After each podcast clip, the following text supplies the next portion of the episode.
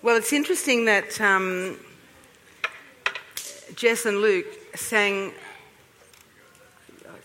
Jess and Luke sang from the 23rd Psalm in the song that um, we were um, in, in, preparing and looking at the screen about um, Miller this morning. And Yesterday morning, um, I had actually prepared a message for this Sunday over the last three weeks, but God said to me yesterday morning, No, that's not the message. Well, on Saturday morning, uh, that's not a great time to get that little message, and so um, I said, All right, God, what do you want me to speak about? And He said, I want you to speak about Psalm 23. And I just, I didn't even know that Luke and Jess were singing that song that was going to be from Psalm 23. That the song that Phil um, chose for worship about Jesus loving us and caring for us is, it's about him being our shepherd. And so, therefore, I think it's God really does want us to hear this message this morning from Psalm 23. And I think it's interesting that it is um, the Australia Day weekend because um, I was looking at some of the ad campaigns for Australia Day. Let's have a look at them. And they talk about you never lamb alone on Australia Day. There's a new ad out that's been quite, quite, quite controversial about this, about, about, lamb, about having lamb on Australia Day. But um, I thought that because of um, this whole connection of Australia and sheep, that um, we would look at Psalm 23, which is, called, which is all about the Lord being our shepherd. And so, great day to look at this on uh, Australia Day weekend. Now, the author of this psalm is David. And David himself was a shepherd, so he understood exactly what it was like when he was saying that the Lord is my shepherd. He knew what God would be doing as a shepherd, you know, using that analogy, because he was a shepherd. And he looked after his flock, and he was very careful and caring in the way that he did that. And so this psalm is a very personal psalm for David. In fact, in this psalm, we see that there are no we or us or our, it's all I and me and my. It's a very personal experience of David with the shepherd, um, with, with God who is his shepherd. And so, because of that, I think it, what David wants for us and what God wants for us is to us to understand this very personal experience of God, about the relationship that we have with Him that is just between Him and me. Him and you. It's a personal relationship. It's something that's not about just a crowd, it's very individual. And this psalm talks about that. I'm just going to look, go through it this morning and uh, look at it. I was wondering if I could have my Bible and some glasses. No, in the, in the bag. In the bag. Thank you. I'm going to read to you from Psalm 23. It's a beautiful psalm. I'm going to ask you to just um, close your eyes while I do it and just listen to it because this psalm is expressed so beautifully in understanding um, this relationship that we can have with God. So we just close your eyes and while I read this psalm.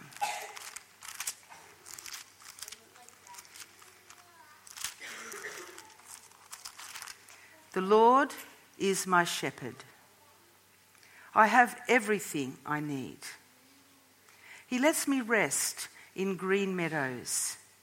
He leads me beside peaceful streams. He renews my strength. He guides me along right paths, bringing honour to his name.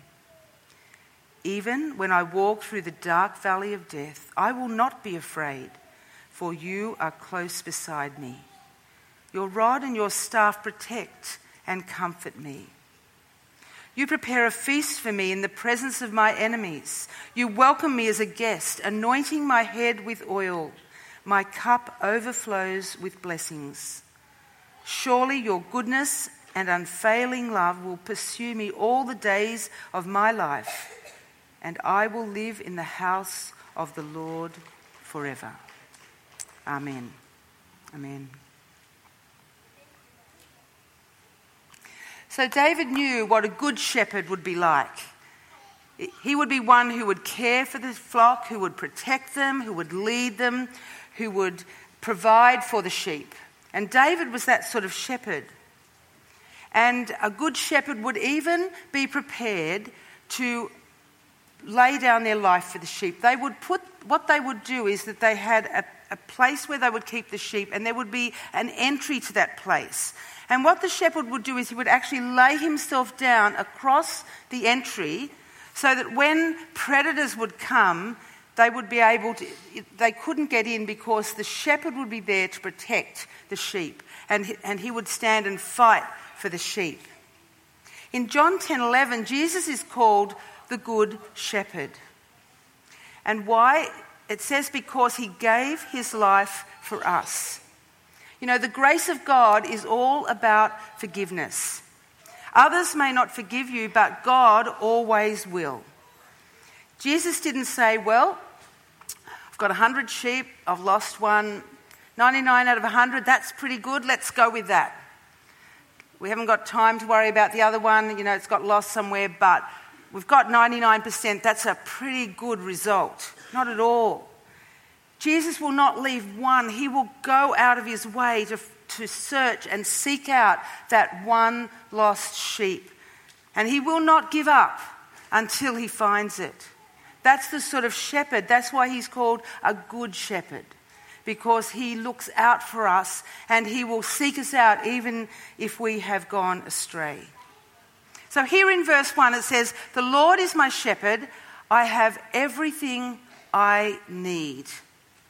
You know, probably one of the greatest things in our society that causes stress on people is worry. People worry about so many things. They worry about their health, they worry about their finances, they worry about their relationships. Worrying is something that gives us anxiety and can lead to depression. And worry is something that is rife in our society. But here God is saying, Worrying's not going to do anything for you. He's saying, You have everything you need. I have everything I need with the Lord as my shepherd, as my carer, as my protector, as my provider. You have everything you need. You don't have to worry. And I can't sp- stand here this morning and promise you that you will not have you know, some financial difficulties. Maybe you will, maybe you won't. Maybe you will have health challenges. I can't say here this morning that you won't. I can't stand here this morning and say that you're going to find your perfect match next week so that you won't be alone anymore. I can't even say to you this morning, promise you that all your relationships will work out. But I can tell you that whether you are sick or well, that whether you are poor or rich, whether you are alone or in a family, you will always have Jesus. Your security is not in your situation, but in the Savior. You'll never find your security in things, in stuff, in relationships. We can't promise about those things, but we can promise that you have a Savior who will always be with you and who will give you everything that you need. The problem is that people become insecure, so they start chasing things money, relationships. They're trying to fill this void that is within them. There's this like this, this emptiness, and they're trying to fill it and, and find a way so they don't feel that way anymore. They don't feel that emptiness. But you know, that, that void that's within us, that's in a God shaped vacuum. And the only thing that will fill that is God Himself. And Jesus said, You don't have to go chasing things. You don't have to go trying to figure it out because I am your shepherd. I'm going to look after you. I will give you everything that you need. You don't have to chase it down. I'm going to put it at your feet at the right time. You will have everything you need. What a promise from God. And He is your shepherd just as much as He's mine if you want Him to be. That's why Jesus said in Matthew 6, verse 33 Seek first the kingdom of God, and then everything else will be added to you.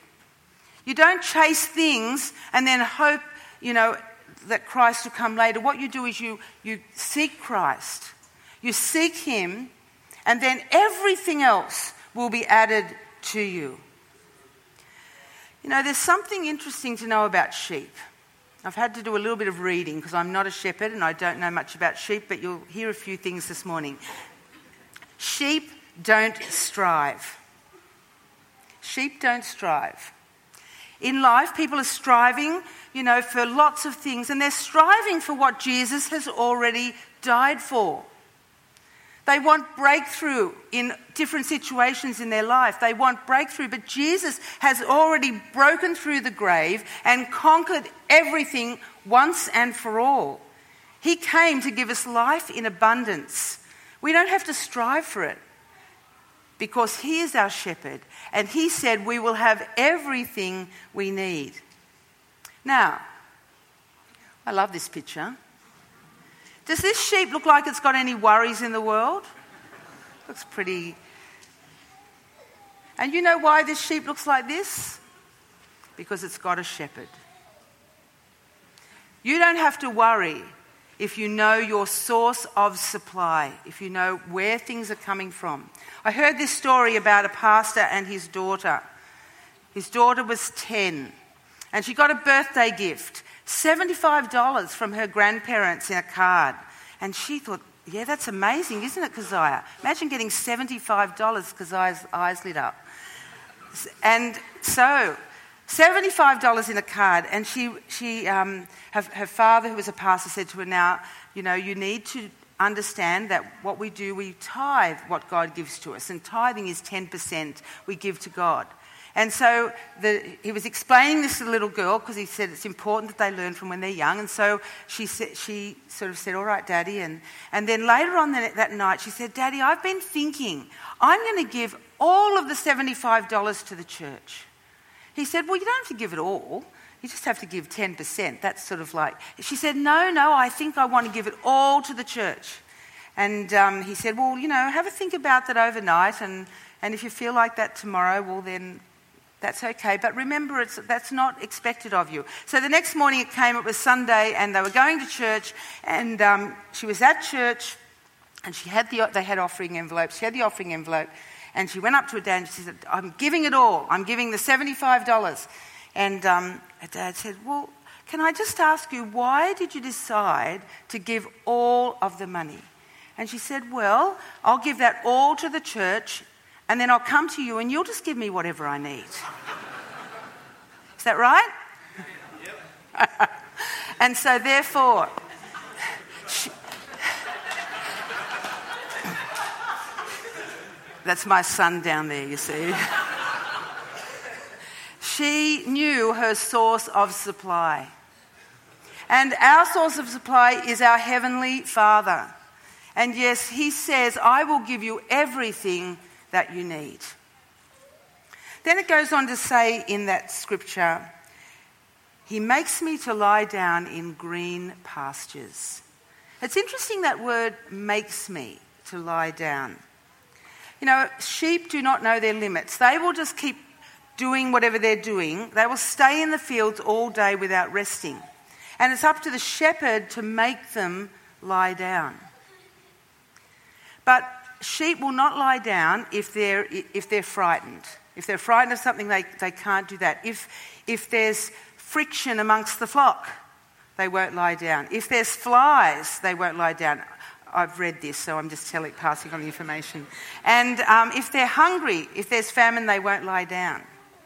So, what does the shepherd have to do? He has to make sure that there is a place free of all that stuff so that they can rest. And that's what God does for us as our shepherd. He takes us to a place where we are free of all the stuff of life, all the hustle and bustle that can just weigh us all down, and He lets us rest in that place. See, He lets them rest in green pastures. They're, you know, when I think of green pastures, it makes me think of something lush and beautiful, restful. And that's what God wants to do for us. He wants to take us to that place where it is restful so that we can be refreshed. It says that He leads me beside still waters. Now, another interesting thing about sheep is that they will not drink from a running river. Why is that? Because what happens is that when the sheep goes to try and drink, the water wets their wool, and gradually the wool becomes weighed down and it pulls the sheep into the river. It can't balance itself with a running river, and so the wool becomes wet and heavy, and the sheep is pulled into the river. It can't swim and it drowns. And so it needs to drink from still waters. And I was thinking about that, and I was thinking, you know, God cares about us so much that He leads us away from the hustle and bustle of the world so that we can be refreshed. He, need, he knows that we need to find a place of stillness to be refreshed, or we will end up weighed down by the world and it will drown us in its pace and in its pressure. God knows that we need that place, and He says, He restores my soul. He restores my soul. Now, David knew this better than anyone else. You see, he was a man that was described as a man after God's own heart. Now, think about this. This is how God described David a man after God's own heart. And yet, he did some terrible things. He committed some terrible atrocities, really. He committed adultery, he, he organised for her husband to be killed at war. And you read the stories of David, you think, how could a man like that ever be described as a man after God's own heart?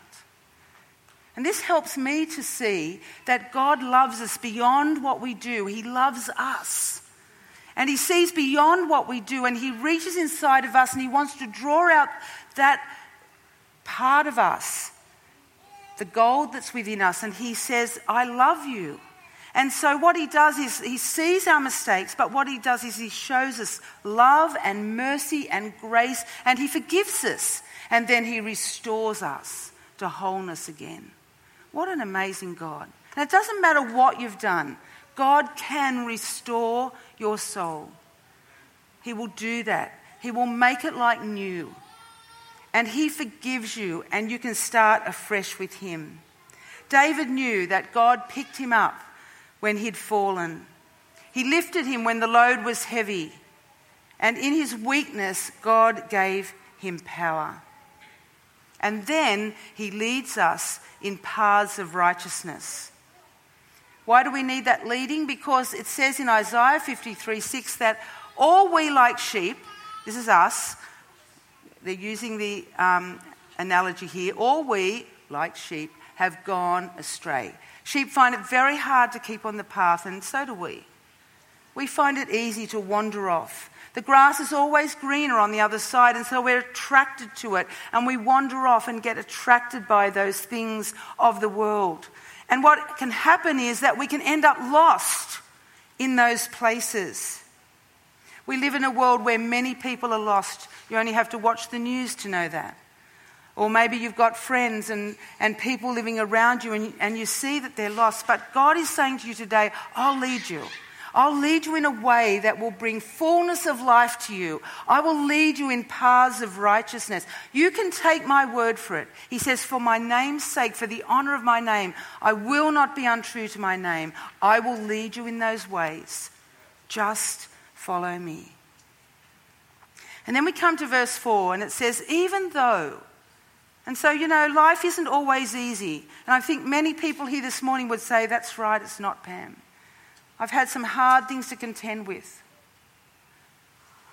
And it says, Even though I walk through the valley of the shadow of death, I will fear no evil, for you are with me. David tells us here how we can cope with the difficult situations of life. Like, as I said to you, they will come at times. He tells us that even in the valley of the shadow of death, he didn't dread the distress he would face because he said, God is with me. You know, how do you fight fear when your imagination is working overtime in the middle of the night and you're worried about things? How did David do it? He said, Even although I go through these times, I know, I know without a doubt, I won't have to fear because you are with me. The Lord says, I will be with you, each one of you. Don't try and find answers in some sort of other substitute. That won't help you get through the valley. All you need is your shepherd. And then he goes on to say, the rod and the staff, they comfort me. We often think of the rod as a, as a punishment, but actually it's not. That's not what it's meaning here. Let me just read to you about a shepherd's rod. It says, A shepherd's rod was a two foot club made of oak with a rounded head that was whittled from the knot of the tree and had sharp bits of metal pounded into it. This club, this rod, was used to defend the flock against attacks. What it does is it, it, it's a picture of the shepherd's power, wielded against overpowering enemies. And so when he says, Thy rod, your rod, what he's saying is, Your shepherd will protect you. He has power, supernatural power to protect you in the most difficult of circumstances. And your staff, which is like the shepherd's crook, it would guide and lead, and when a sheep might fall, it could use the, the staff to get it out of the ravine and put it, get it back into a safe place. That's what God will do for us. He's going to protect us and rescue us when we need it. That's the sort of shepherd that He is. And so David could say confidently, The Lord is my shepherd. And whether I'm in a good place or a bad place, He's still my shepherd. He's still going to be everything that I need. Now, I subtitled just on my notes this message The Shepherd, the Host, and the Highway Patrol. I thought I had to bring that in because Reese and Connor are here this morning. So, um, the shepherd, the host, and the highway patrol. So, we've, we've talked about the shepherd. Verse 5 introduces us to the host. He says that you prepare a table before me. In some versions, it says a banquet. Now, you know what it's like when you go to a place and, and uh, people, I'm not great at this, I've got to tell you.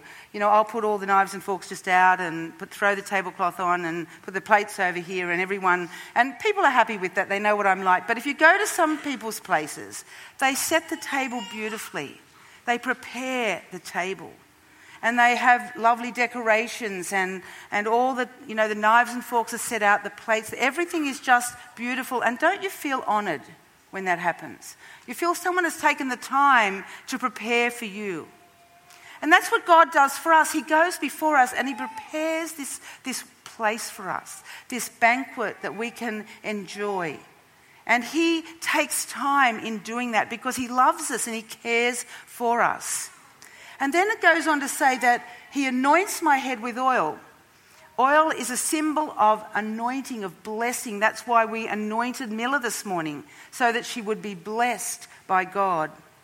And what in those days hosts used to do is that we don't really do it today, I don't think, but uh, tell me if you do. Hosts would bring out soothing aromatic oil and pour it over their visitors to bring refresh, refreshment after a long, dusty journey. Is this a new idea you might introduce to your home? And what it was, it was symbolic of blessing, of the anointing of God. And you know what oil does? It makes things smoother, doesn't it? What it does, it helps things to flow more easily. And so when God does that in our lives, when He anoints us with oil, He makes things smoother in our lives. And this is what He wants to do in us. His anointing on our lives will help things go easier. You will find that people will go out of their way to be good to you because God's anointing is on you. The right doors will open because God's anointing is on you. It will bring the right people across your path when His anointing is on you. It will make things go smoother for you. And the good news is that all we have to do is to ask Him, to ask Him for it. And as our host, He will prepare the banquet for us, and then He will pour out on us blessings of abundant life. And you know what happens then? It says, My cup overflows. And so, therefore, when we have this experience with God as our shepherd, as our host, our life is absolutely incredible. Does it mean there's not some difficult times in there? No, it doesn't mean that. But it does mean that our life is full with Christ. And He overflows our lives and helps us to experience all that He has. And then we come to the final verse. And I call this one the Highway Patrol. It says, Surely goodness and mercy will follow me all the days of my life. Now, that word follow, if we translated that in English, if I was walking here and I said for someone to follow me, they'd sort of be behind back here, just following. And that translation could make us think, well, you know, um, whatever's, you know, the blessings of God are sort of back there somewhere, and um, hopefully they'll catch up to us. But that's not the meaning of the word follow. The word, the translation of that word is pursue. I mean, imagine yourself driving down the road and you're in a hurry, and so you put your foot on the accelerator, and before you know it, you're going over the speed limit.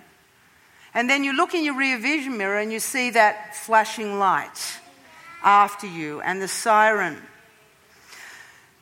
So your heart is pounding. You feel, you know you've done the wrong thing. So it's not like you're going to be able to explain it away. And uh, you're sort of just feeling anxious. I'd, like, even if I've, it's happened to me, I haven't been booked, praise God. But um, even if I have, even if I did have a policeman pull me over, whether I remember one day this this person who knew me was a policeman from a, an ex-student, and next thing I'm driving along and this flashing lights pulling over, and I'm thinking, oh, what have I done? You know? And I thought, I'm not on, over the speed limit. Anyway, it was an ex student wanting to say hello. He's not a policeman anymore. anyway, um, but look, you just get this sick feeling in your stomach, and particularly if you've done the wrong thing, you know you're in trouble. You know you, you have had it. And so the, the, officer comes up to you and you wind your window down or, your, or your, whatever you do with window, and, you, um, and he stands there and he says to you, I just have um, this to give to you. And he reaches in his pocket and he takes out your wallet. And he says, At the motel that you stayed at this morning, you left this, and I was there, and the, the motel owner said, Could you follow that person and give it back to them? And so there you are thinking you're going to be punished because you've done the wrong thing, and you are getting your wallet back. And then just about you're about to receive it, and he says to you, Oh, and by the way, this morning they had this. Um, draw. For everyone who was registered in the motel last night, there was a draw and your name was chosen. And uh, you have won a holiday for two to Port Douglas, and all you have to do is go online, register, and you'll be able to receive it. He says, Goodbye, have a good day. Well, here you are expecting that you're going to be in trouble and you're going to, um, and instead, what you get is incredible goodness and incredible mercy because he could have easily, you know, charged you, but what he did was, you know, show you blessing. And this is what the picture of God is. He's saying that, that he is pursuing you. And he is doing that so that he can pour out on you his goodness, his mercy. Doesn't even in life what you've done, he says, I will forgive you. Now, I'm not saying that you're always going to not be charged if you go over the speed limit, all right? That's not what I'm saying. But what he is doing is he's pursuing you so that he can show you this incredible love, this unfailing love that he has for each one of us. You know, the love that he has was so great that it went all the way to the cross. And he said, I love you this much. And he, and he died for us so that we could have life forevermore with him. And that's how it says, and, and you will dwell in the house of the Lord forever. Who would not want a relationship with that shepherd, with our shepherd God through Jesus? I pray that if you don't know him, that you would reach out to him because he's reaching out to you. And if you do know him and maybe have got a bit lost, or maybe you're feeling this morning empty. Here's your shepherd. He will give you everything you need. Just let Him. Just let Him guide you and lead you to those places where you can be restored and renewed. And you will know fullness of life as only He can give. Let us pray. Dear God, our Father, we thank you so much for being our good shepherd.